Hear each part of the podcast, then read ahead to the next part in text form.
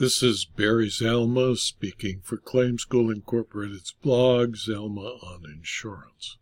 Today we're going to explain why subrogation must be fair and why an insurer may never subrogate against its own insured. Zurich American Insurance Company et al. sued their co-insurers, certain underwriters at Lloyd's, London, and defendant Arch Insurance Company, seeking a declaratory judgment that Lloyd's is barred under New York law from bringing a common law indemnification or contribution claim against a party insured by Zurich, Arch, and Lloyd's. The district court granted Zurich's motion for summary judgment, holding that New York's anti subrogation rule precludes Lloyd's from bringing that claim. In Zurich American et al. versus Underwriters at Lloyd's, the United States Court of Appeal for the Second Circuit on December 12, 2023, resolved the dispute between the insurers.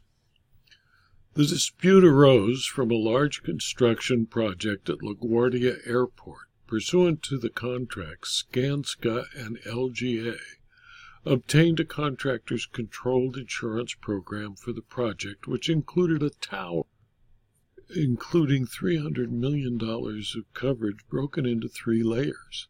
Zurich underwrote the first base layer of coverage. Arch provided a first layer of excess coverage, and then Lloyd's provided a second excess policy, that is, a third layer of coverage on top of Arch's. Each layer of coverage, including Lloyd's, contained a standard employer's liability exclusion. Zurich agreed that the general liability insurance policy provided coverage for the suit and arranged for counsel to represent the Port Authority and LGA beginning in August of 2018. Roughly three years later, Lloyd's contacted counsel and requested that LGA and Port Authority commence a third party claim for common law indemnification or contribution against Skanska. Counsel analyzed the feasibility of such a claim but concluded that New York's anti subrogation rule would bar it.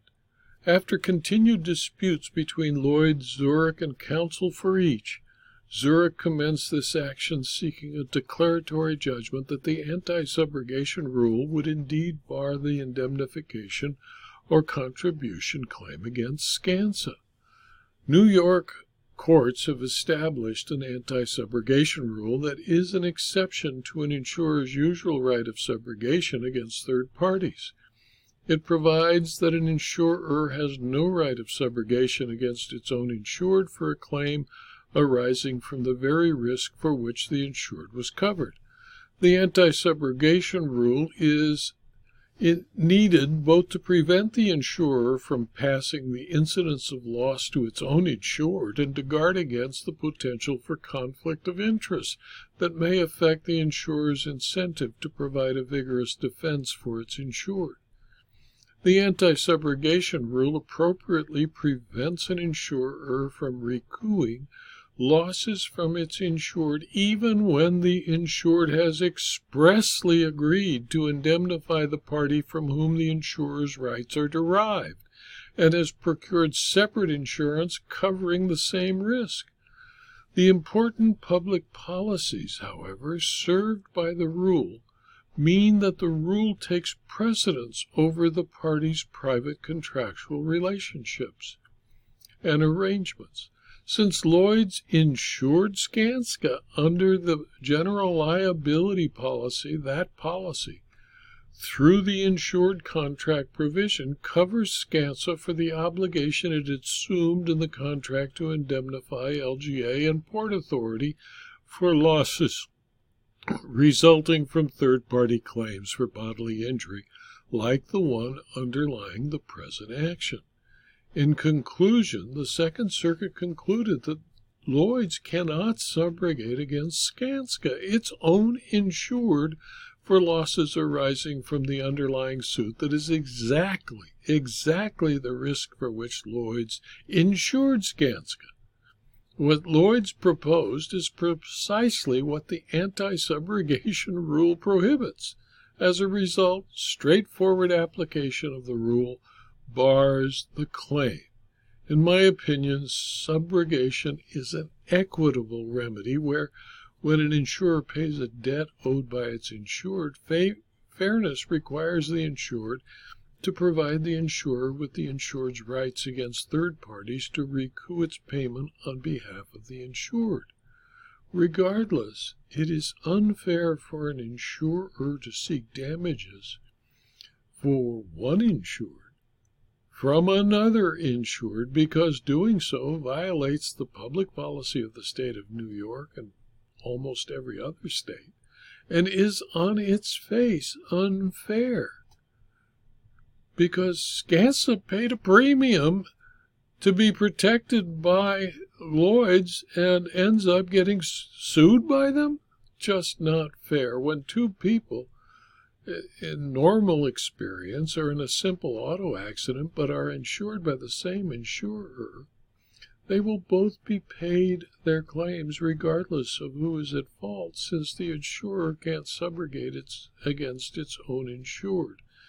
And usually the damages will be split 50 50 and everyone will go away happy. This video was adapted from my blog, Zalma on Insurance, which is available free to anyone who clicks on the URL zalma.com slash blog. You can subscribe to the blog and you will receive notice of every blog posting, usually five or six a week, and access to the more than almost 4,700 blog postings. You can also subscribe to the videos at YouTube or at rumble.com. And if you do, I'd appreciate it if you would click on the like button at YouTube and the thumbs up button at rumble.com. And subscription to the videos is also absolutely free. If you're interested in more detail about insurance, insurance claims, insurance law, and insurance fraud, please consider for a very small fee subscribing to my Substack publications. Thank you for your attention.